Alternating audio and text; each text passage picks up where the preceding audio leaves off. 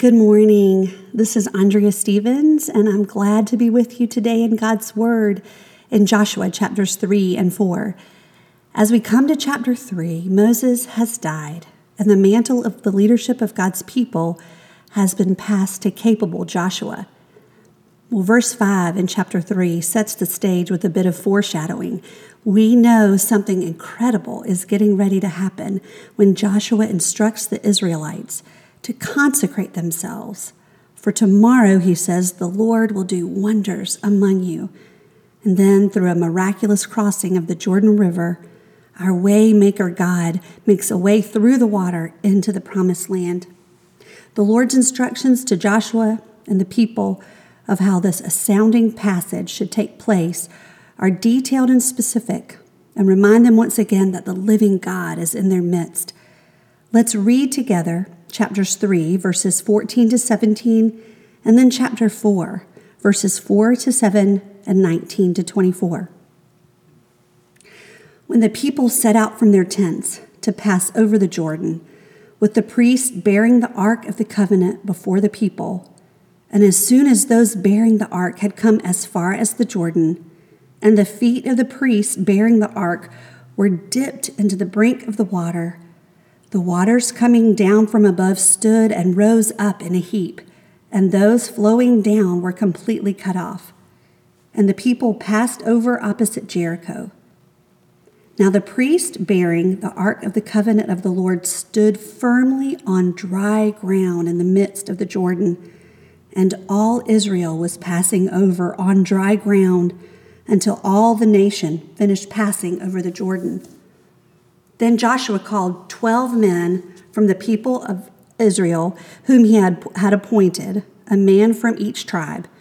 And Joshua said to them, Pass on before the ark of the Lord your God into the midst of the Jordan, and take up each of you a stone upon his shoulder, according to the number of the tribes of the people of Israel, that this may be a sign among you.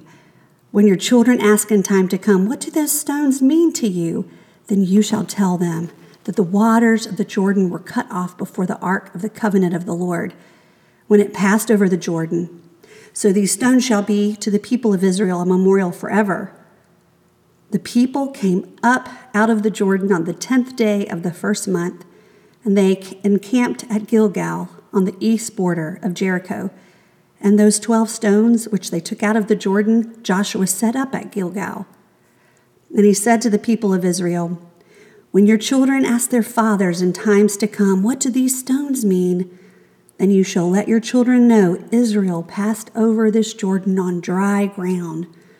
For the Lord your God dried up the waters of the Jordan for you until you passed over, as the Lord your God did to the Red Sea, which he dried up for us until we passed over, so that all the peoples of the earth may know that the hand of the Lord is mighty that you may fear the Lord your God forever. Well, walking across a dry riverbed with water piled up on each side is just not something you see every day or even in a lifetime. But God's people experienced an amphibious trek like this not once but twice. Their exodus from Egypt began on the dried up floor of the Red Sea and now it ends in much the same way upon the solid ground at the bottom of the Jordan River. The Lord instructed them to bring 12 stones from the dried out riverbed up onto the shore. These stones of remembrance were to serve as a memorial of the Lord's provision and deliverance. We encounter this same concept of stones of remembrance again later when the prophet Samuel sets up stones, creating what he calls an Ebenezer to help God's people recall when the Lord defeated the Philistines. The Lord's prompting of these monuments shows us that He wants us to know Him and to saturate the hearts of our children with His love, that they may be transformed by His goodness and His power, and that we would love Him and trust Him. Well, we can take Joshua's exhortation in chapter 3, verse 5 to heart that we too should consecrate ourselves in preparation for the Lord's work of marvels in our own midst. I wonder how our days would be affected if we started them not with ceremonial cleansing, but with a simple prayer of devotion and commitment, saying, Thy will be done. And then with eyes of faith, believing He is working for our good in ways we can't see. What if we walked in expectation, being on the lookout for His presence and His beauty and His unique care for us? I wonder how we might be changed by this shift of perspective. When we face our own raging rivers of suffering and illness and despair, and they feel impassable and impossible, might we remember our sea stacking God and our forefathers' hikes across riverbeds and ocean floors, and with simple faith might we lean into his presence and rest in, in his love and remember that we are never out of his reach. And in those times that he parts the sea on our behalf, might we choose a stone from its bed and put it in a place where we can see it often and remember that He is with us and for us and He will never let us down. And might those same stones be a way to tell our children and our grandchildren and those who don't yet know Him of the greatness of our God. Let's tell our own story, our unique testimony of the time when the path seemed impossible, when the waters raged rough and angry but our God made a way.